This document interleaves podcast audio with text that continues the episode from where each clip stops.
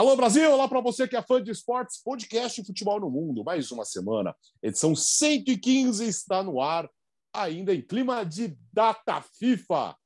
E aí, Leonardo Bertozzi?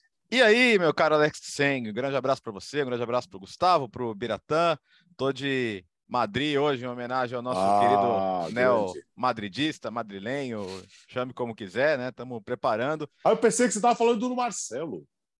Não, não, esse é o, ah, é, é, é, esse é o que tá saindo, eu tô falando do que tá chegando, ah, né? Ah, substituição. Já tô, substituição. É, já tô, inclusive, preparando aqui a nossa, a nossa grande despedida, né? Que vai, vai ter, vamos gravar um vídeo na despedida do Gustavo, né? Mas tudo bem. Vamos, isso, claro que vamos. Isso é para depois. Perigoso esse vídeo. Não é, é perigosíssimo. Só... E... Ao vivo, live. sabe, sabe que não é só futebol de seleção, né? Tem, tem divisões inferiores que ainda não acabaram, ou melhor, acabaram agora ou estão acabando. A gente teve o acesso do Palermo, muito legal, né? O Palermo com a torcida apaixonada, estádio lotado, três anos depois de falir, volta para a Série B, ganhou do Padova. Uh, e vai jogar a Série B na próxima temporada italiana. E na Espanha, uma outra torcida muito apaixonada, essa acabou em frustração, né? Tava lindo o Riazor para Deportivo La Coruña e Albacete, mas deu Albacete 2 a 1 jogo decidido na prorrogação, então vai para a terceira temporada seguida na terceirona aí o Depor, duro, né? Puxado, complicado. E o Vila Real B também subiu. Eh, para quem pergunta, o Vila Real B tem que ficar sempre no máximo uma divisão abaixo do Vila Real Vila Real. Então é o que vai acontecer agora. Se o Vila Real cair, o Vila Real B também cai, que foi o que aconteceu 10 anos atrás. Então o Vila Real, da última vez que teve na, na, na segunda divisão, não caiu. Quem caiu foi o outro, mas é o que acontece com os times B. Então, o Racing Santander, o FC Andorra, que é o time do Piquet, o Albacete e, é, acabei de falar, o Vila Real B subiram para a segunda divisão na Espanha, na Itália, uh, Sutirol, Modena, Bari e agora o Palermo. Salve, Hoffman, como vai? Tudo bem, companheiros? Um grande abraço para todo mundo, um abraço para o fã de esportes. Vamos falar bastante da seleção espanhola. Nos últimos episódios, a gente destacou muito as outras seleções favoritas, mas será que a Espanha merece estar nesse grupo de, de favoritas? Esse será o debate por aqui. Ô, Bira, Opa! Aqui, ó, camisa, já que todo mundo apresenta a camisa, camisa do Bolívar, vai. Eu tenho ah. furando a data FIFA, mas por um bom motivo, a camisa do atual, do novo campeão boliviano. E um destaque, assim, de curiosidade também, que tem eleições, já que o Bertas falou de Itália, Palermo, tudo é, foi um fim de semana de eleições municipais na Itália, e agora está rolando a apuração dos votos, né? Mas Damiano Tomasi, ex-meia do Verona e da Roma, é favoritíssimo para ganhar é, o primeiro turno da eleição para prefeito de Verona. É, o Damiano Tomasi ainda teria um segundo turno, provavelmente, é, mas é, ex-jogador do Verona, que agora estaria, e, e da Roma também, que é candidato e candidato com boas chances para ser o novo prefeito de Verona. Eu estou com a jaqueta da seleção francesa, o presente de Paulo Soares. Essa é já há muitos, essa é bonita, já há seis, sete, oito anos que ele trouxe lá de Paris. Olha, eu nem apresentei, naquela... ó. Ah. A minha é da, da seleção da Macedônia do Norte, do Pandev. Muito bem, muito, muito bem. E eu lembro dessa jaqueta do que o amigão me ligou de Paris para comprar e falou: Meu, tô aqui na loja comprando, mas escuta, o que está acontecendo aqui? Eu falei: O que aconteceu? Mas então, é uma excursão eterna de chineses aqui em Paris. Eu falei, ah, novos ricos, faz parte. Ele falou, mas não estou entendendo nada que eles estão falando, mas esquece. Só tem chinês. Eu falei, meu, só tem, só tem chinês em todo quanto é lugar. Eu falei, ah, nós invadimos o mundo, faz parte. Alô, amigão, estamos com saudade de você, viu? Começamos com a Nations League e a seleção espanhola. Invicta, quatro jogos, nenhuma derrota, duas vitórias e dois empates. Gustavo? Pois é, começou com dois empates, venceu os dois últimos jogos e, graças à vitória da Suíça contra Portugal, assumiu a primeira colocação na, na, no seu grupo da Liga A. Quando a gente fala de Copa do Mundo e pensa nas seleções favoritas, né, Brasil e Argentina, aí França, é, Alemanha, pelo pelo potencial que tem, pela chegada do Hansi Flick, e olha que agora são quatro empates consecutivos em um a um, contando todos os jogos. A gente fala de Inglaterra, é, pelo histórico recente dessa seleção, e agora uma geração já mais amadurecida, chegando no Catar. Mas e a Espanha? É, será que a Espanha merece estar nesse grupo de favoritas? Porque, para mim, sim, eu coloco a Espanha entre as favoritas ao título da Copa do Mundo, porque eu vejo um grupo ainda muito equilibrado, de favoritos ao Mundial, sem qualquer seleção sobrando. A gente tem falado bastante sobre isso nas últimas semanas. É, o ponto para mim, quando eu olho para a Espanha, é a falta de uma referência maior. A Espanha tem um bom coletivo, bons jogadores em todas as posições, mas não tem, como o Brasil tem, um, um Neymar, o próprio Vinícius Júnior, melhor brasileiro da temporada, a Argentina com Lionel Messi, Inglaterra com Harry Kane, a França pode escolher Karim Benzema, Mbappé. É, a, a, Espanha não tem esse talento extraordinário, um jogador fora de série para decidir jogo, para ganhar aquele, aquele jogo que tá pau nas oitavas de final. Falta isso na Espanha. Por outro lado, como eu disse, é um coletivo forte, uma equipe que sabe como joga, como quer jogar, isso é muito claro, né? já há um bom tempo, mas com o Luiz Henrique isso é mantido. A, a ideia do 4-3-3 da fase ofensiva, 4-1-4-1 sem a bola, e aí quando a gente vai de posição para posição, é, você identifica um, dois jogadores para cada posição, tanto é que o Luiz Henrique consegue rodar bastante o time. A Espanha perdeu o Mikel Oyarzabal com uma lesão de ligamento cruzado do joelho ligamento cruzado anterior em março, e é praticamente impossível é, para o Oyarzabal ir para o Mundial. Seria muito, muito, muito é, difícil para ele. Ninguém sabe nem que forma ele chegaria. E eu estou citando o Oyarzabal porque, para mim, era o melhor jogador espanhol em atividade, se destacando em La Liga, fazendo é, a diferença para a Real Sociedade. Mas, projetando os próximos meses, eu acho que a Espanha tem três jogadores que podem fazer o que, de certa maneira, eu vou fazer uma comparação aqui. É, é, Rafinha, Vinícius e Anthony fizeram com a seleção brasileira. Porque o Brasil ele vivia um período é, de estagnação competitiva. Criar esse termo. O Brasil Nossa. era competitivo, era forte, mas não evoluía, não dava um salto. A, a, a evolução do Vinícius, do Anthony e do Rafinha, a chegada deles na seleção fez com que o time crescesse, melhorasse nesses últimos 12 meses. Ansu Fati, Pedri e Gavi. Eu acho que esses três jogadores jovens podem dar um diferencial a mais para a Espanha, que é uma equipe com jogadores experientes, jogadores bem consolidados, nas suas posições. Então, ali para o meio-campo, você tem o Busquets e o Rodri, você ainda tem Soler e, e, e Coque. No ataque, você tem o Morata, o próprio Ferran Torres, que é jovem, mas o Sarabia também. É, você tem opções em todos os setores. É, mas eu acho que esses três jovens podem ser um diferencial para a Espanha nos próximos meses, porque a temporada vai começar. O Pedri é, agora descansou, é, vai cuidar da forma física. O Gavi vai crescendo a cada jogo e há uma expectativa muito grande que o Ansu Fati, bem fisicamente, seja titular do Barcelona e evolua também nesses primeiros meses da temporada 22-23 para chegar forte na Copa do Mundo. Então eu tenho boas perspectivas da seleção espanhola, contando muito com esses três jovens e o Gavi é quem mais se destaca, por mais que o Pedro vinha sendo o grande diferencial, né? Ô, Gustavo, eu acho que o, que o Luiz Henrique está tomando muito cuidado com o Pedro e o Ansu né? Muito cuidado. Ou, ou, assim, o Pedro já demonstrou do que ele é capaz, a Euro que ele fez foi, foi coisa de outro planeta, né?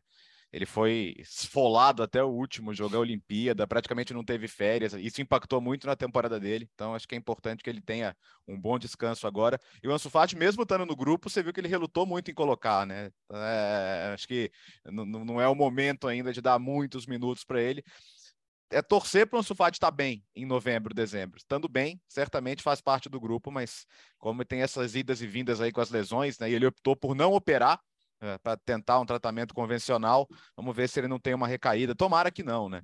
Ah, o Gavi é impressionante, né? O Gavi não fez 18 anos, já tem 10 jogos pela seleção. No jogo com a República Tcheca ele entrou e voou, mudou o time. A capacidade que ele tem de, de receber a bola, mudar de direção, girar, driblar, é muito, muito bom. Então, concordo com a sua visão do impacto que esses jogadores podem ter.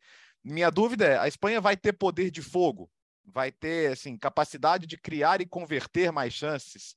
É. Porque a sensação que eu tenho da Espanha, assim, e tive nesses últimos jogos também, é de que o adversário mesmo com pouco, pouca posse de bola, porque a Espanha não deixa o adversário ficar muito com a bola. Mesmo assim, o adversário costuma chegar e a República Tcheca teve chances, inclusive com 0 a 0 podia ter saído na frente. Isso acontece em outros jogos foi, também. Foi o é. destaque do jogo, né? É, e olha que é um goleiro que também não, não, não, não transmite hoje toda essa confiança para o torcedor. Né? Luiz Henrique acho que gosta mais dele do que a mídia e a torcida de uma maneira geral.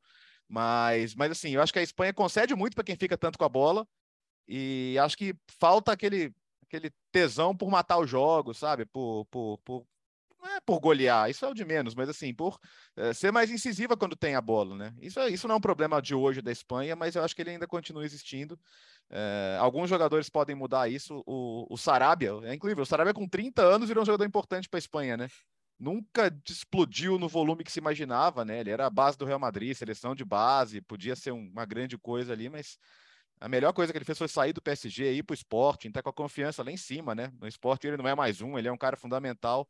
E na seleção também, eu acho que ele, ele pode ser uma surpresa, né? Ele pode ser esse jogador que, que, que, se aproxima do gol, que faz os gols, já que eu acho que a Espanha é uma seleção que continua com esse problema, né?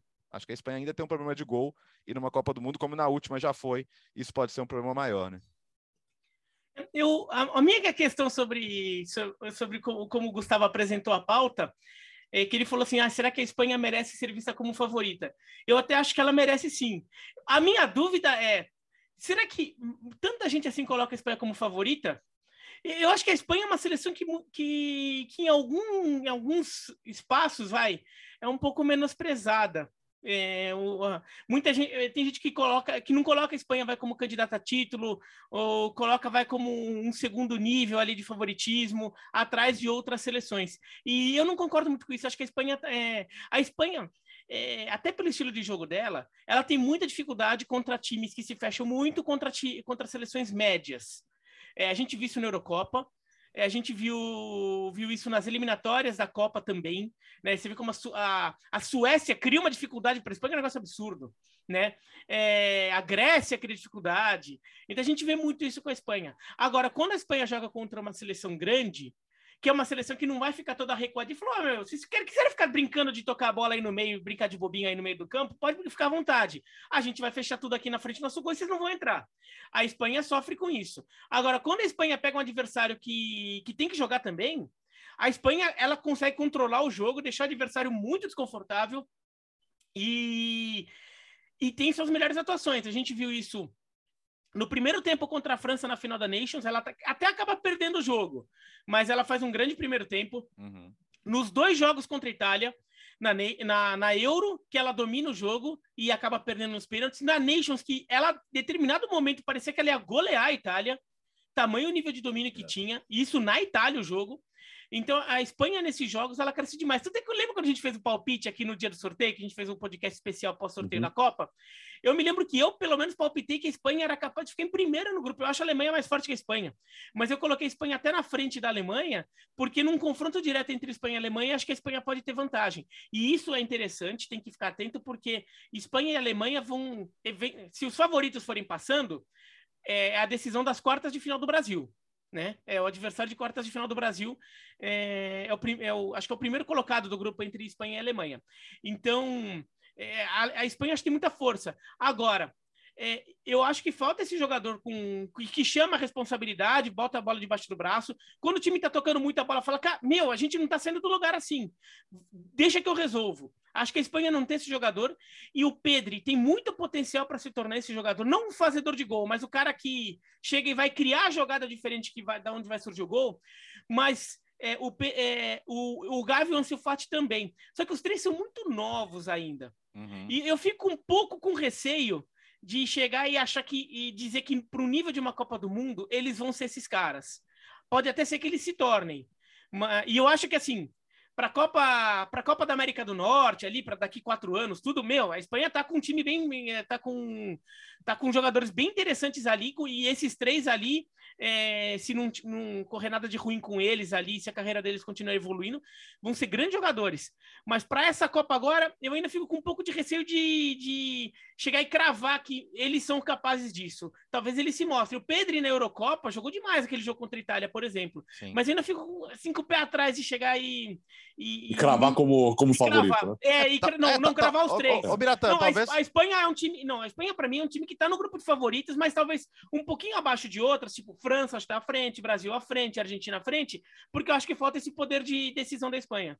Talvez essa Copa seja a de 2006 para a Espanha, pode ser. A Espanha, Sim, a, a é, Espanha é. jogou um futebol bonito pra caramba na fase de grupos. Ah, você vai falar, ah, grupo fácil, ok, mas a Espanha jogou O objetivamente grupo faz bem. a Ucrânia, tinha meteu quatro É. na Ucrânia que foi quarta de, quarta de final. É verdade. E depois caiu para a França porque o Zidane começou a fazer mágica jogo Uhum. atrás de jogo naquela Copa do Mundo. Mas, é, aliás, foi um azar danado a França sair em segundo do outro grupo também, né? Mas faz parte. É, é, assim, é, é, eu, te- eu tento fazer assim: quem é mais favorito que a Espanha? O Biratã citou três. Eu, não- eu não consigo, porque assim, eu não consigo ver a Espanha mais, a Alemanha mais favorita, a Inglaterra mais favorita. Eu acho que tá, tá- é tudo um bolão ali de verdade, né? É, É, não, não- não é minha aposta, porque concordo com o Biratã que acho que o ciclo tá, tá cedo demais. Mas eu não apostar contra também não aposto, não. É, mas é isso mesmo, né? Até quando, quando eu sugeri a pauta, foi pensando nisso, porque eu acho que a Espanha ela ainda é vista com desconfiança para estar nesse grupo de favoritos. Né? A gente olha Brasil, Alemanha, Brasil, Argentina, França, aí acho que Alemanha, Inglaterra, todos ainda com mais condições. Mas eu acho que a Espanha, e o Biratan citou a questão dos jogos grandes, né? A Espanha pode jogar tranquilamente ganhar de qualquer uma dessas seleções. Basicamente, porque eu também acho como eu venho falando sempre, não tem time sobrando. E outro ponto importante nessa questão da, da Espanha nos próximos meses, Bertozzi já citou o Sarabia. Coloca o Asensio também nessa, nessa história. São jogadores que precisam jogar. O Sarabia, o empréstimo dele com o Sporting terminou. Então o Sarabia vai ter que definir o futuro dele. Asensio quer jogar, quer ser titular, é, chegar, com, chegar em ritmo e com confiança na Copa do Mundo. No Real Madrid ele vai conseguir isso. Surgiu a história de que o Milan teria interesse na contratação do Asensio.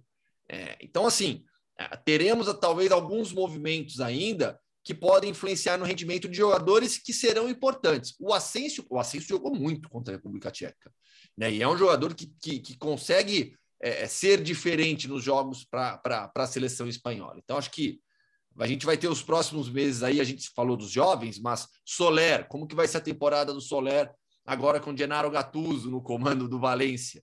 Né? Em que posição que ele vai atuar? O, Bordalás chegou a usar o, o, o Soler mais aberto pelo lado do campo. Então, é, eu, eu confio que a seleção espanhola vai crescer, mas precisa evoluir nesses próximos meses para che realmente chegar bem forte na Copa do Mundo. Chega logo, Copa, né? Chega logo, pelo amor de Deus. É, faltam quantos meses? Julho, agosto, setembro, outubro, cinco meses ainda. 21 de novembro, faltam cinco Não, não, meses. cinco e, meses e uns oito dias. di- É, é, exato. É, oito dias. Oito É dias. muito tempo, muito tempo. Ainda na Espanha, ah, você que está com a camisa do Real Madrid, Léo, Hum. chegadas e saídas. É, a saída do Marcelo, assim, é um dos maiores da história. Ele tinha realmente que ter uma cerimônia feita só para ele. Claro que a final da Champions foi você se despedir com o título de Champions mais um, né, que nem cabe mais no bolso. É muito especial, mas o Marcelo merecia uma cerimônia só para ele, que ele pudesse ser reconhecido como a lenda que ele é, o jogador mais vitorioso da história do clube. Que privilégio teve o, o, Real Madrid, né, de praticamente um quarto de século ter Roberto Carlos e Marcelo, ter dois dos maiores jogadores da história da posição ocupando ali um, décadas da sua história, né? Então, que privilégio teve o Real Madrid. E o Marcelo soube lidar muito bem com esses últimos anos também, pe- perdendo protagonismo, sendo um jogador de elenco, uma liderança que joga pouco. É, não tem o que falar, né? É, vamos ver o que, que ele pensa, né? Se ele pensa em ficar na Europa, se ele pensa em voltar, o que, que ele vai fazer, o próximo passo. Mas brilhante. E co- como a renovação nunca para, né? E o Real Madrid tem um bloco incrível de jovens que, que tem Rodrigo, Vinícius, Valverde, Militão e companhia limitada, tá chegando agora o Tchouameni, né? Barato, não foi. Mas estou quase para te falar que se, se, se o Real Madrid resolveu gastar o dinheiro que não que acabou, que acabou não gastando com o Mbappé, gastou direitinho, viu? Porque o garoto é, tem um potencial gigantesco. Acho que já acertaram em cheio com o Camavinga, que aí foi uma pechincha, né? O Real Madrid pagou muito menos do que ele já vale hoje com o Tchouamani. Não vou chamar de pechincha um, um negócio que pode chegar em 100 milhões. E quando você fala em 100 milhões pode chegar, se no Real Madrid o bônus for ganhar a Champions League, provavelmente eles devem ter que pagar. então, mas, mas ele é muito bom. Então pensa assim, você tem o meio campo do presente e o do futuro já está lá. Com o Valverde, com o Camavinga e com o Tchouameni. E ah, olha, eu acho que essa transição, assim, eu, eu acho que nessa próxima temporada, talvez a gente veja menos Casemiro, Kroos e Modric ao mesmo tempo em campo no final da temporada, o Antelote só mexeu, só não mexeu tanto porque ele é, ele é macaco velho, né? Sabe que na hora do vamos ver você conta com os caras mais experientes. Mas acho que em, em época normal de rotação, fase de grupos de Champions, La Liga, a gente vai ver, a gente vai ver uma rotação boa entre os seis ali. É. E acho que dos três titulares, o Tony Cross foi o que mais ficou um pouquinho abaixo do que a gente já viu. Talvez o Camavinga jogue mais. E você não traz o Tchouameni para ficar a temporada inteira só batendo palma, né? Ele pode não ser um titular absoluto, mas vai ter minutos. Os, todos, todos os seis vão ter seus minutos, eu acho, na temporada. E, e o Chouameni, até se a gente fizer uma comparação com o Camavinga, o Chouameni chega já com 22 anos. Né? O Chouameni não é um garoto de tudo, assim, pensando no futebol. Né? O Chouameni é, é, já é jogador da seleção francesa, já foi titular agora na Nations League. Então o Chouameni ele chega com, com uma condição maior, vamos colocar assim, do que o Camavinga. Né? Chega para jogar, sabendo que o meio-campo titular é, é o histórico do Real Madrid: Casemiro, Modric e Kroos. Mas o Tchouameni vai ter minutos sim, vai jogar bastante. É, o Carlo Ancelotti ganha três opções para o meio-campo do futuro e para, como o Bertozzi colocou, rodar, poupar seus jogadores em muitas partidas sem baixar o nível, sem baixar a guarda, mantendo o ritmo lá em cima. O Camavinga é, se provou já nessa primeira temporada, mostrou que tem condição de vestir a camisa do Real Madrid, que é um jogador para o futuro. O Valverde já estava consolidado, entrega para o Ancelotti variação tática também, fazendo a função de lado de campo. Aquele, aquele o ataque pelo lado direito que a gente falou do Asensio, né?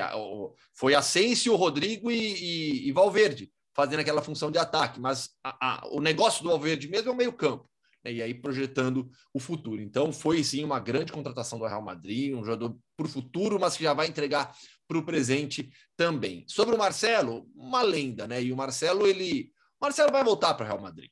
Isso, isso me parece muito evidente, que um dia o Marcelo volta para o Real Madrid, como o Roberto Carlos voltou. Roberto Carlos, que é embaixador do clube, atualmente muito próximo ao Florentino Pérez. A história da família do Marcelo continua porque o Enzo, filho dele, que é atacante, mete muito gol na base, e até estrelou a, a, a campanha de lançamento da nova camisa do Real Madrid para a próxima temporada. Né? Ele foi um, uma das, um dos jogadores escolhidos. Então, a história da família do Marcelo continua no Real Madrid. O Marcelo vai decidir o que, o que pensa, e até é legal ressaltar também que ele aceitou bem esse papel de liderança dentro do grupo, mas com pouco tempo de jogo e queria continuar. A intenção do Marcelo era renovar por mais uma temporada, aceitando esse papel e com redução salarial. Mas o Real Madrid entendeu que o ciclo havia acabado, que era necessário já buscar outras opções, rodar o elenco. Assim, o Marcelo se despede do Real Madrid dando um até logo, porque com certeza, quando, quando encerrar a carreira, não sei para onde vai o Marcelo agora, o que ele pensa, o que, o que vai tomar de decisão, mas um dia ele volta para o Real Madrid, com certeza, para seguir vinculado ao clube. A sua história é eterna por lá, maior campeão em todos os tempos do Real Madrid com 25 títulos. É, e o Marcelo, é, é, acho que essa, é isso é muito importante da gente salientar, essa forma como ele aceita que, que a posição já não era mais ele, o tempo dele de, de titular tudo já tinha passado, e ele aceita bem isso, ele se redesenha ali para ser o, o mais útil possível num, num, outro papel e não tem problema nenhum com isso. É, é, é, às vezes ele continua podendo ajudar o time de, dessa maneira e, e até no final das contas mantém a imagem dele melhor. No final das contas ele sai, a torcida está agradecida é, por ele, é, com ele, é, sai como o maior campeão da história do Real Madrid, o maior levantador de troféus, capitão no final das contas, ainda como ainda que seja no banco, mas ele é o capitão na, na, na hierarquia e acaba levantando o troféu da Champions League. E, e, pronto. Não tem que ter essa, assim, necessariamente essa vaidade de não, só vou ser titular, tudo que às vezes é até pior. Às vezes você força a situação e, e no final das contas você acaba saindo numa situação numa, de uma forma nem tão legal assim. em relação à, à, renovação do Real Madrid, acho interessante que, tá tendo, que, que estamos já é, é, vivendo uma era em que o Real Madrid, não vou nem falar que está mudando, mas neste momento, pelo menos, mudou a sua cultura. Aquele Real Madrid que só contrata jogador é, super estrela, os galácticos, sei lá o quê, virou o Real Madrid que contrata jovens, pagando muito caro, porque Real Madrid nunca vai pagar barato. Nunca vai pagar barato. Porque assim, o, o vendedor, quem está vendendo jogador para o Real Madrid, sabe que o Real Madrid tem dinheiro, então você também vai cobrar caro do Real Madrid.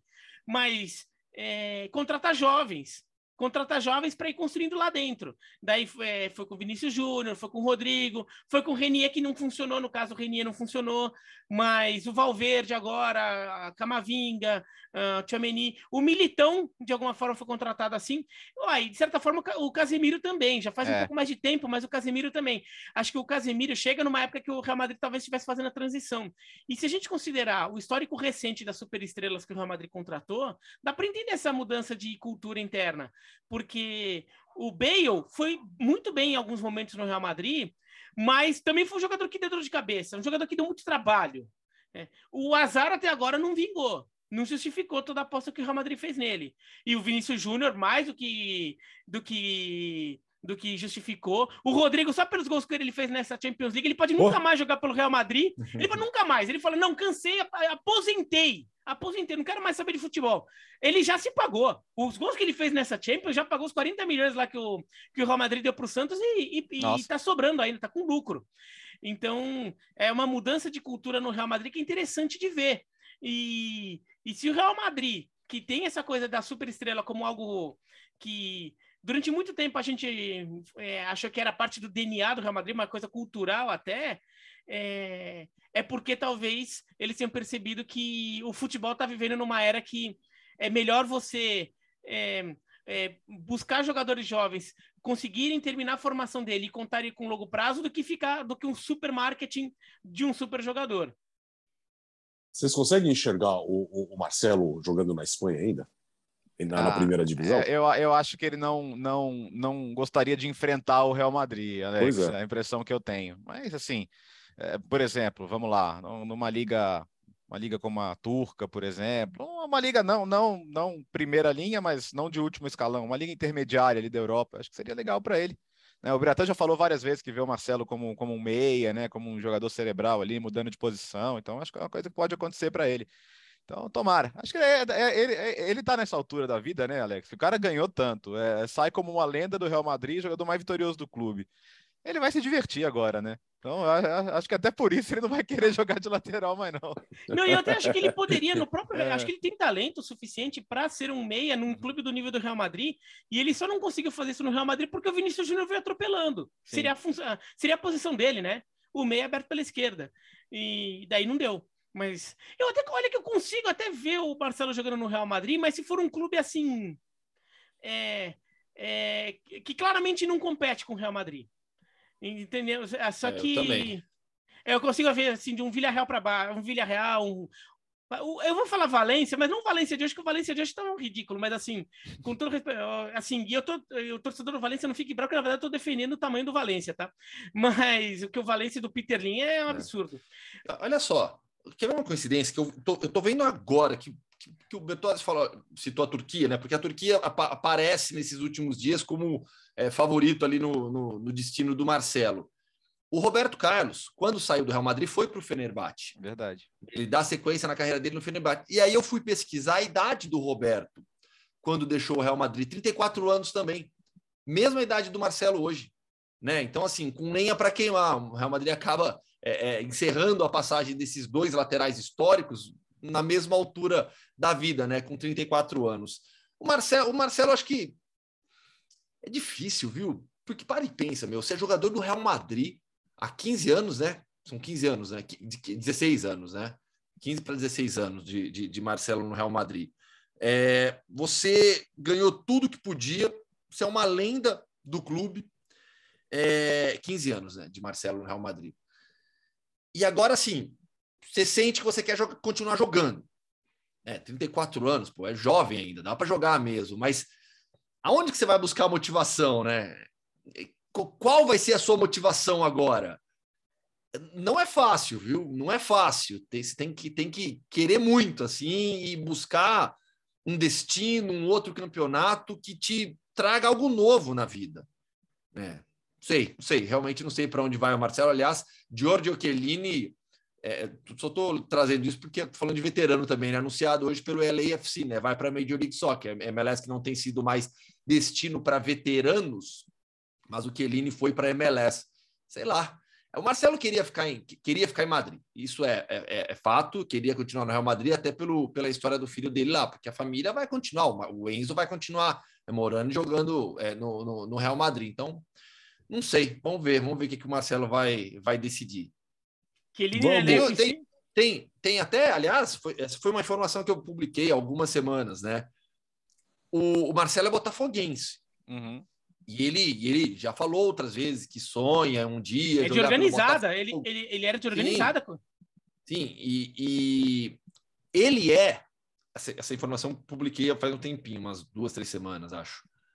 Ele é um projeto pessoal do John Textor. Tá? Mas internamente no Botafogo, todo mundo é, trata essa essa ideia, vou colocar como uma ideia só, tá? Do Marcelo vestir a camisa do Botafogo como algo muito distante e assim, fora do projeto que existe hoje no Botafogo. Seria algo assim: o John Textor resolveu, falou: é isso, eu quero e vou trazer. Porque num, dentro do orçamento, de todo o planejamento que existe no Botafogo, não se fala em Marcelo. É algo realmente um desejo pessoal do John Textor. Mas eu não vejo Marcelo voltando para o Brasil agora, não. Vamos para a Inglaterra com a apresentação oficial do Haaland, aliás, nas redes do, do City, várias imagens do passado, do presente. O Haaland chegou para causar, né, Léo? Causou e já, já replicou uma foto famosa dele, todo garotão desengonçado no sofá com a camisa do City. Né? Completamente né? desengonçado. e ele continua desengonçado e maior, né? Então... Cara, é muito engraçado, porque o, o Haaland, você não, você não chama ele de jogador de futebol quando você olha para ele, né? É, é, ele, ele corre todo esquisito, ele não parece realmente ser um atleta de alto nível. Aí quando você solta o cara no campo, pô, você tá vendo jogos da Noruega agora, né? 20 gols em 21 jogos pela seleção. O maior artilheiro da Noruega tem 33, ele vai passar de passagem sobrando, vai dobrar essa marca e, e é, é ridícula a facilidade que ele tem para fazer gol. É, a curiosidade do dia: não foi apresentado com número de camisa tem um certo Gabriel Jesus lá com a 9 e ele tá esperando, né? Como não é certo que o Jesus vai ficar, é, o site do City falou até, ó, não vamos vender a camisa dele ainda porque a gente não sabe o número. Eles não falaram que é por isso, né? Não falou, é o seguinte, estamos esperando liberar a 9 aqui do Gabriel Jesus para poder dar para ele. Mas é, é, Pior é, que hoje é dia 13 ainda, né? Então, tem então, mais de duas semanas, né? Talvez essa camisa leve um tempinho aí para sair na, nas lojas, mas, mas eu acho até que o Gabriel pensando em Copa do Mundo deve sair. Mas a, a, a grande interrogação aqui é, é, veja os gols do Haaland. Claro que ele faz gol de tudo quanto é jeito, mas a maioria dos gols dele do Dortmund é ele com aquele 3 metros de perna, correndo mais que todo mundo e fazendo gol. É, é, o, o, o City é um outro tipo de perfil, com bola, sem bola. A bola chega muito para o centroavante? Chega. O centroavante tem que jogar muito sem bola? Tem. O centroavante tem que saber associar, fazer uma tabela? Também. O Haaland é um jogador que ainda pode e deve, porque ele é muito bom, melhorar. Né? Essa é a expectativa. Então, assim, eu acho que a gente, o Haaland vai ter que, para ter sucesso na Premier League, adicionar mais uma dimensão ao jogo dele. Ele tem capacidade para isso? Tem. Vai ter um técnico que é perfeito para isso? Vai.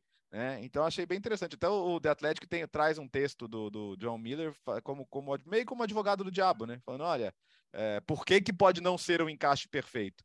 É, não é um encaixe perfeito a princípio, mas é, que ele tem a capacidade e o talento para se adaptar e um técnico que vislumbra como aproveitá-lo da melhor forma, isso sim. Mas vai ser bem interessante, porque Dortmund e City são times totalmente diferentes como ideia de jogo, né? É, é como ideia de jogo, é, é, e assim, eu não estou falando em relação à posição no mercado, que tem questão de preço e tem questão de idade dos jogadores, nesse, nesse, nessa comparação que eu vou fazer. Mas em relação ao estilo de jogo, eu acho que o Kane era um 9 é, é, melhor, assim, com encaixe mais automático, vai, para falar assim. O encaixe mais automático do Kane seria mais, é, mais fácil do que o do, do Haaland. O Haaland, ele vai ter que se adaptar um pouco, ou então o próprio Guardiola trabalhar situações de jogo em que também o Haaland possa aproveitar esses três metros de perna que o Bertozzi fala. Mas, é. agora, agora também assim, né? Se é, eu, eu até eu acredito nisso, até já falei isso aqui no Sport Center Plus, já, né? Tava com você, né, Alex, quando eu, eu falei disso, se eu não me Sim. engano. É, já falei isso no, no UFC, falei aqui também. Então, eu acho que tem uma questão de encaixe que tem que trabalhar dos dois lados. Acho que o Manchester City também aprender a, a usar o Haaland e o Haaland aprender a se encaixar no Manchester City. Então, tem um, uma coisa assim. Agora, quando a gente fala em encaixe imediato, eu fico também pensando assim, né? O encaixe do Lukaku no Chelsea era tão imediato. No... Nossa, é verdade. É, é. A gente falava, não, só põe ali que ele joga, né? Só põe e joga. É. O time foi montado por um cara como ele. Verdade. é...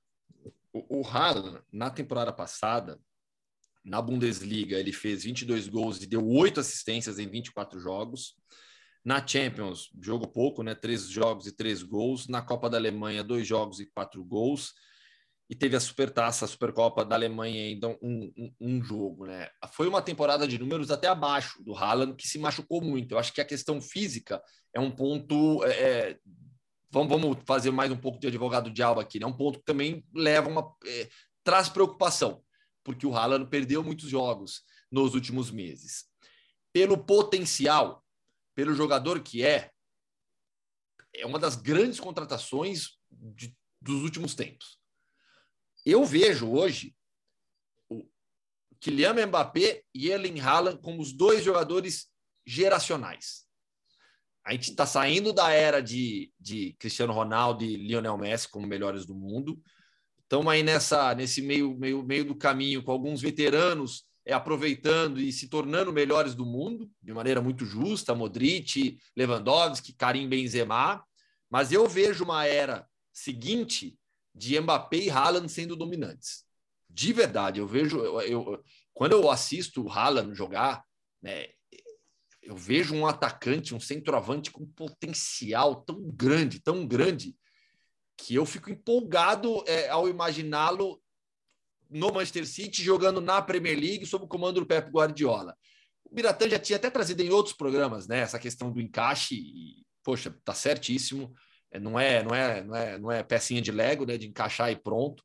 Né? O Lukaku é o exemplo principal dos últimos tempos para a gente ter, ter um pouco mais de calma mas pelo jogador que o Haaland é, e ele não é só um poste, né? E ninguém aqui disse isso em momento algum, né? ele é um jogador que sabe se movimentar também, mas vai precisar de movimentos diferentes com o City tendo a bola, pressionando o adversário contra defesas muito fechadas, bloco baixo, 5-4-1, 4-4-2. É, vai ter que se adaptar a tudo isso, mas pelo potencial que ele tem, eu vejo o Haaland como um jogador geracional. É, falta quanto tempo para começar a Premier League? Dá vontade de um começar meio, logo, né? né? Um pouco mais, na verdade. É, um pouco mais. Tá fazendo, já, já estamos sentindo saudades. França dois agora, para né? chegar. Dois meses, dois meses. É. Estamos em é, 13. É, 6, 6 de agosto, falta é, menos de dois, dois meses. meses. Né? É. Isso, um, um, mês e três semanas. Agora, Vamos para a França agora. Oi? Só, só, um dado rápido que o Gustavo hum. falou sobre lesões do Haaland. O, eu peguei até aqui. O Haaland, em nenhuma temporada na carreira dele, ele fez é, 30 jogos na, no seu campeonato nacional. Lembrando que a Bundesliga tem dois times a menos, são 34, hum, mas isso. o máximo que ele fez foram, foi 27 ele perdeu sete jogos, na, não na temporada passada, 21-22, na 20-21 ele fez 27 jogos. Então, assim, de, e se você pegar a lista de jogos do Haaland, você vê que em vários momentos, é, na, na última ele teve uma lesão mais, é, mais longa até, mas ele tem momentos, ali tem uns buracos ali que ele fica fora de alguns jogos. Então, assim, de fato é um jogador que... Agora, no Manchester City tem a vantagem que roda mais o elenco, mas, de, é, mas merece atenção esse, esse ponto que o Gustavo levantou. Bom, o Luiz Campos chegou uh, no Paris Saint-Germain, para organizar o futebol, para colocar a casa em ordem. Tem muita coisa para fazer, né, Léo? Tem, ou se tem. E, bom, a primeira já está noticiado aí amplamente, coitado. O, o Pochettino tá, tava, tava igual o Paulo Souza no Flamengo semana passada, né? Ah, desde o final da temporada ele já sabe que, que não vai ser mantido e tá lá, dando entrevista, trabalhando, mas. É muito já, chato isso, né? Já é, já, o cara já sabe que o destino dele tá selado.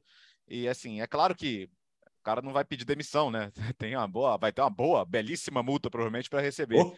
Mas, mas o PSG, quando a gente fala de uma reformulação completa na área esportiva, me parece óbvio que isso ia abranger também a, a comissão técnica. É, eu, a, a, quantidade de gente tentando emplacar o Zidane no PSG, assim, é, é absurdo. Semana passada, o, o, que se vazou, entre aspas, de notícia, de um acerto e tal, e eles, perguntam pro povo do Zidane e falam, cara, o Zidane, o Zidane tava outro dia, tava no, G, tava no GP de Fórmula 1, tava no Roland Garros, tava na final da Champions, tava vivendo, vivendo o nosso sonho, né?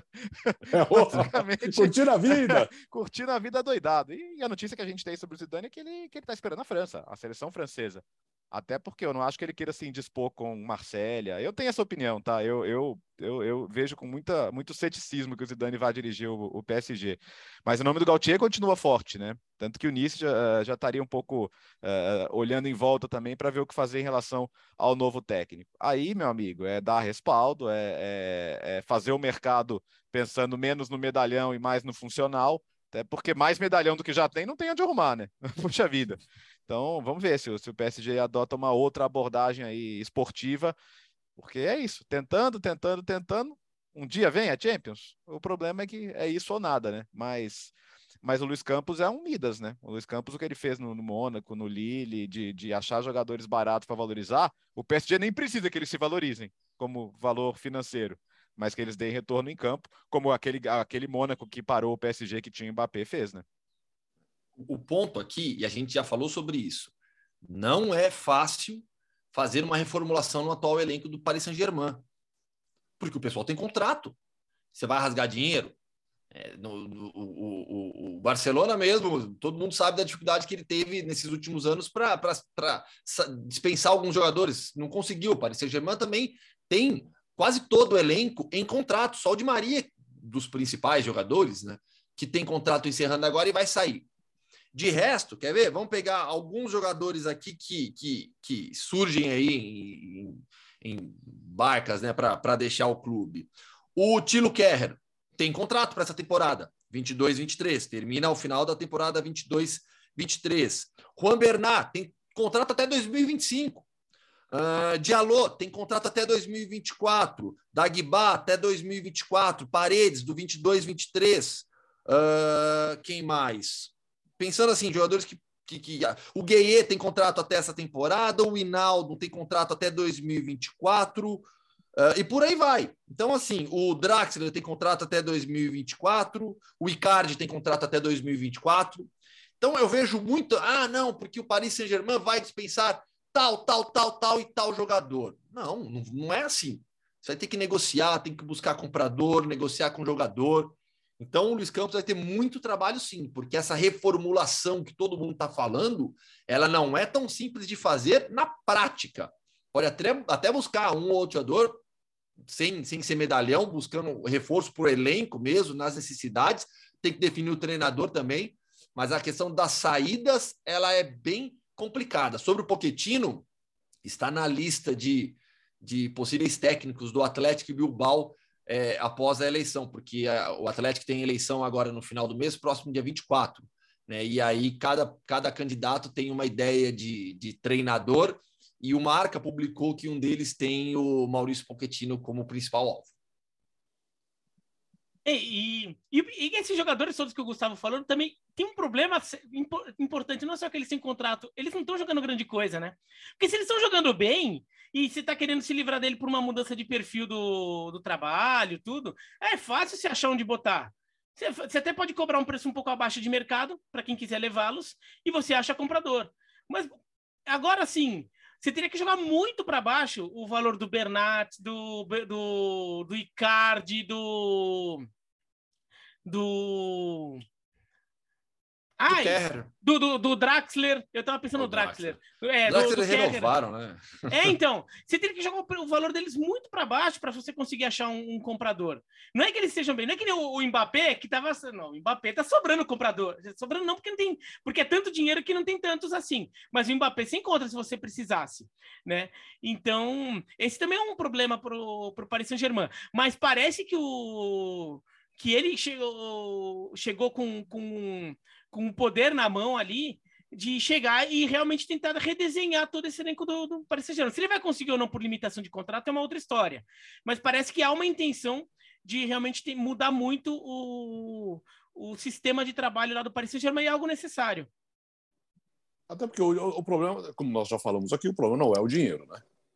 Tá longe então, de mas ser. você traz, tá longe quando você ser. traz o Gautier, o Gautier não é um técnico internacional.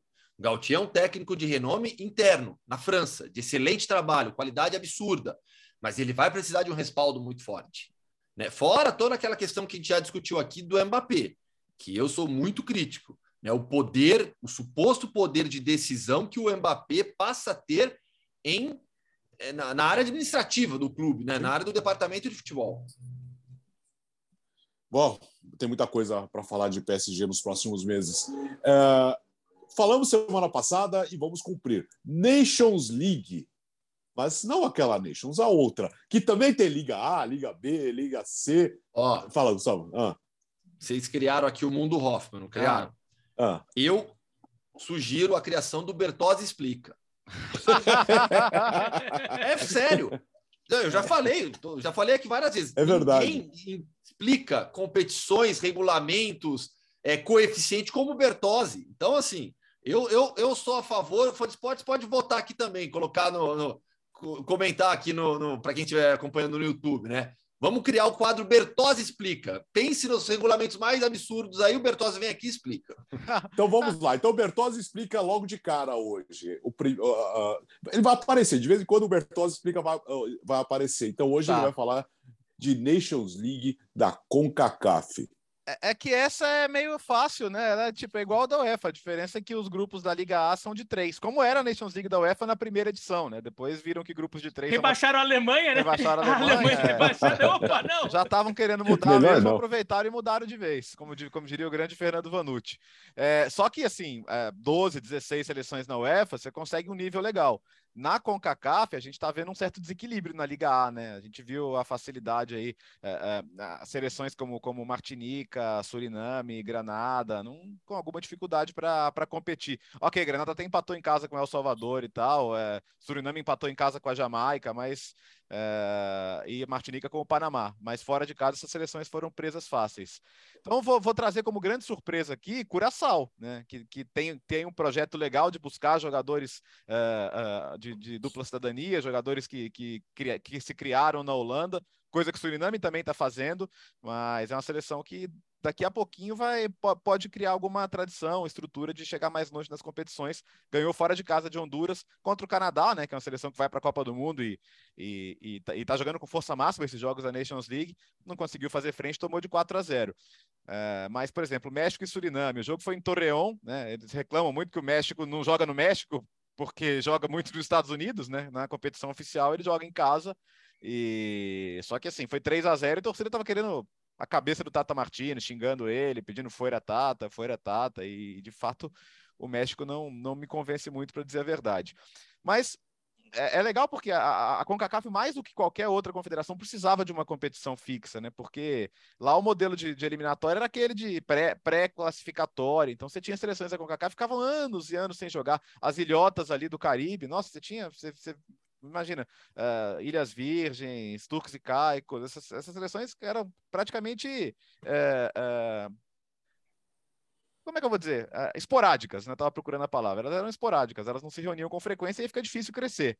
E das divisões inferiores chama atenção para a Guiana Francesa, né? Que não é uma seleção FIFA, é uma seleção apenas com CACAF, mas que ganhou fora de casa da República Dominicana, lidera o seu grupo na Liga B e pode pintar numa primeira divisão aí. Então, Imagina que legal, por exemplo, a Canadá e Guiana Francesa no Quebec, numa, numa próxima edição de, de Nations League. É, Pode e, acontecer, e, né? E Guiana Francesa que poderia ter, não tem, mas poderia ter amanhã. O goleiro do Milan, ele é da Guiana Francesa. É, Só, só umas observações assim. Eu não gosto da Nations da CONCACAF por causa de, da questão do nível técnico mesmo. Agora, seria tão legal se, por exemplo, a, a, as Américas se unificassem e criassem um, uma Nations das Américas e que elas poderiam até servir como eliminatórias, classificatório para uma Copa América unificada ela vira como eliminatórias da Copa América, e daí, por exemplo, você classifica os três primeiros de cada grupo da, da, da, primeira divisão e mais o campeão de cada grupo da segunda, como os 16 da, da Copa América, por exemplo. E você está falando do crescimento de Curaçao, esse, esse papo já diminuiu, esse papo já foi maior, mas a Comebol já chegou a cogitar a seduzir Curaçao, é, Curaçao e Trindade e Tobago, se eu não me engano, para integrarem a Comebol, porque de fato Curaçao e Trindade e Tobago são muito próximos do litoral da Venezuela, muito próximos. Trindade e Tobago se bobear até para vir a nado, de Trindade e Tobago para Venezuela, sem, sem, é, sem exagerar tanto, eu acho. E ah. então é muito, é muito próximo e dá para argumentar que é América do Sul, que Curaçao, tanto que, por exemplo, no beisebol, Curaçao é América do Sul. É, tem até tem até tá tendo sul-americano de softball, a seleção de Curaçao tá jogando, entendeu? Então, de repente, Curaçao, Curaçao já foi cogitada para integrar a América do Sul, até para Comebol ganhar um pouco de poder ali. Então, se Curaçao estiver crescendo até, estiver melhorando tecnicamente, vale ficar de olho nessa possibilidade. Ah, assim, quando a gente fala de, de, de escola, Trindade e Tobago é América do Sul. Né? Na, na, lembra, lembra aquela pergunta clássica? Quais são os três países da América do Sul que não fazem fronteira com o Brasil? Sim. Só, só eu lembro disso? É, Chile, Equador, é, Equador, Chile, Equador e Trinidad é e Tobago. Eu nunca, eu, é, Trinidad e Tobago em alguns lugares eu vi que é considerado em alguns é, não, mas de fato é, é vinculado. Eu, eu, chamo de Caribe, Trinidad e Tobago. Mas eu aprendi na escola isso, né? Trinidad e Tobago faz parte da América do Sul e é, e até essa pergunta que era clássica, de quais são os três países que não fazem fronteira com o Brasil? Chile, Equador e Trindade e Tobago no continente. Mas imagina, o, a ideia do Biratã seria legal, porque aí você consegue acabar com esse desnível que existe na Liga A da Nations, da CONCACAF, né? Se você coloca, se você cria uma Nations da América inteira, né? Colocando, é, integrando o Brasil, Argentina, Chile, Colômbia, com Estados Unidos, México, Canadá, Costa Rica, aí ficaria bem legal. É, pra... são, do, são 12 seleções, são 12 seleções na Liga A e com oito times, com oito seleções fortes. E as quatro mais fraquinhas para justamente dar essa possibilidade de subir e descer, né? Porque senão, se você tiver só oito seleções ali, as mais é. fortes, alguém vai ter que cair. Melhor não, né? Politicamente é. não é interessante. E, né? e só para passar a informação aqui, ó, o Canal da Mancha, no, no ponto mais estreito, tem 34 quilômetros, e, o pessoal vem a, é, faz essa travessia a nado, né? O, a distância entre Trinidad e Tobago e a Venezuela no ponto mais estreito é de 14 quilômetros, menos da metade. Eu não sei quais são as condições de nado ali eh, do, do mar, mas pela distância em si dá para ir a nado. E aí, ó, até bom, porque aí eu até peguei aqui também, é, geopoliticamente, Trindade e Tobago é considerado parte do Caribe, mas geograficamente, pela posição, né, no, no globo, ela é o país é considerado parte da América do Sul. Futebol no mundo também é geografia. É, depois o Bertozzi explica o que teremos, Leonardo Bertozzi. Ah, agora temos o, a, o, o, mais tradicional quadro, né? O que já existe praticamente desde que existe esse podcast e vai continuar existindo mesmo com o Gustavo em Madrid, que é o Mundo Hoffman. Vamos lá, já, já que estamos falando de América, continuemos aqui, porque o Biratã já está com a camisa do atual campeão do Apertura Boliviano, Bolívar, trigésimo título nacional, o dobro agora do, do, do, do, do Strongest, 3 a 0 na final e protagonismo absoluto brasileiro. O, o, o Bolívar agora, ele faz parte do Grupo City, o City tem já investimento lá e já manda muito lá dentro do Clube Bolívar, tradicionalíssimo, equi, tradicionalíssima equipe do futebol sul-americano. 3 a 0 na decisão contra o Strongest, dois gols do Chico e um gol do Bruno Sávio. São três brasileiros no elenco. Tem também o César Martins, ex-ponte zagueiro, ex-ponte preta, Flamengo, uma passagem pelo Benfica, jogou fora do Brasil em outros lugares também, mas acho que o pessoal aqui vai se lembrar dele na ponte e no Flamengo. São os três brasileiros do elenco. O Chico foi o artilheiro da competição, se tornou ídolo por lá. O Chico já foi entrevistado aqui também do podcast Futebol no Mundo, no nosso quadro de entrevistas toda quinta-feira. Ele tem uma trajetória muito legal no futebol da América Latina. Né? Ele já foi ídolo no Paraguai também no México e agora é, é, ídolo no futebol boliviano vestindo a camisa do Bolívar. Vai ao, um clube que vai aos poucos melhorando a sua estrutura também. E além dos três brasileiros, a comissão técnica é brasileira. O técnico é o Antônio Carlos Zago. Seus assistentes técnicos são brasileiros. Então, a toda toda a influência brasileira dentro do Bolívar hoje. Campeão boliviano ganhou, do apertura, ganhou a apertura, então, 3 a 0 na decisão contra o Strongest. Quer falar mais Agora, o, do Bolívar? O não, o Antônio Carlos saiu do Red Bull Bragantino, foi para o Japão, e do Japão ele foi para a Bolívia. E foi para a Bolívia, né? Eu fiquei decepcionado, eu fiquei decepcionado na Libertadores. Achava que o Bolívar chegaria na, na fase de grupos, acabou frustrando aí, mas no final das contas, pra, o grande objetivo do semestre é, é ser campeão nacional, então tá, tá alcançado. E curioso que o Independiente Petroleiro, que foi o campeão boliviano na temporada passada, joga Libertadores, caiu no grupo do Palmeiras. Para, para este ano, né? No ano passado não, mas para este ano se most... é, chegou na Libertadores com um time bem mais fraco que o que o The Strongest e que o próprio Bolívar, que o Bolívar acabou não passando. Mas é, só vale ficar atento ao Bolívar. Eu queria dizer que vale ficar atento ao Bolívar, porque o Bolívar já tem faz anos um, um dono milionário, que é o Marcelo Clauri, que é um, é um boliviano que imigrou para os Estados Unidos ainda jovem e, e virou um grande empresário do setor de comunicação nos Estados Unidos, então tem dinheiro, só que ele não tem essa coisa de, ah, não, vou do meu bolso transformar o Bolívar. Não, ele tem uma, uma gestão que tenta ser um pouquinho mais orgânica. É, é, mas ele tem dinheiro de qualquer forma. Agora tem parceria com o City Group, do Manchester City, né? Uma, não, ele não pertence ao Manchester City, ele é uma parceria, mas então Isso. então tem troca de ideias ali. O Bolívar já tem alguns anos escolinhas em São Paulo atentando é, justamente nos bairros de grande presença boliviana em São Paulo. Tem escolinha do Bolívar, tem escolinha do Bolívar ali para tentar captar é, jovens brasileiros, filhos de bolivianos, ou então bolivianos que vieram para cá muito, muito pequeno. E se algum mostrar serviço ali, mostrar talento, mandar lá para Bolívia. Então o Bolívar está com um projeto ali querendo crescer. Não, não estou querendo dizer que vai ser uma nova potência sul-americana, tudo, mas de repente o Bolívar consegue construir um, um trabalho ali em que ele se torne, vai, do ponto de vista continental, forte como um, um, um Olímpia, um Cerro Portenho, assim. É, não é como assim, hoje a gente vê os times bolivianos, ah, são muito mais fracos. Não, de repente ele passa a ser um time que pô, dá trabalho, passa de, chega no mata-mata, né? Vai ser um time com, que vai ter mais essa realidade. Eu, o Bolívar está trabalhando para isso. Para quem não lembra, o Antônio Carlos Zago jogou muito, muito, muito, muito com o back central no São Paulo e no Palmeiras. Jogou no Albacete, subiu agora. No Albacete, é, no início. Porque é. ele, quando ele saiu do Brasil, foi direto para a Espanha, é. né? E agora vamos para onde? Turquia, pode ser? Pode. Ó, Fatih Karagümrük, de novo, que isso, isso não ficou bom, não. Fatih Karagümrük, agora ficou melhor. Esse é o novo clube de Andrea Pirlo. Vai ser difícil repetir. Estou lendo aqui, mas vai ser difícil. É, novo técnico, então, do, do, do Fatih Karagümrük, da Turquia. Apenas a segunda experiência do Pirlo como treinador, depois daquela passagem pela Juve é, na temporada 2021. O Pirlo está com 43 anos, assume um clube que subiu para a primeira divisão há duas temporadas, nessa, há três temporadas, nessas duas últimas foi o oitavo colocado, não consegue competir com os mais fortes, tem um proprietário desde 2018 que passou a investir bastante, por isso que ele conquistou esse acesso, e contratar jogadores medalhões. Então, no elenco atual, é, comandado pelo André Pirlo agora, olha só quem está lá. Compatriotas, Emiliano Viviano, goleiro, e o Fábio Borini, é jogador do Fatih. Além deles, o Ahmed Musa, que é o recordista histórico de jogos pela seleção nigeriana, esse é SK Moscou, o Jimmy Durmaz, atacante sueco, e o Kaner Erkin, Caner Erkin, né, que jogou pelo CSKA Moscou, pela Inter, também jogador turco, Nossa, que era meio Inter ele pisou lá e foi é, embora.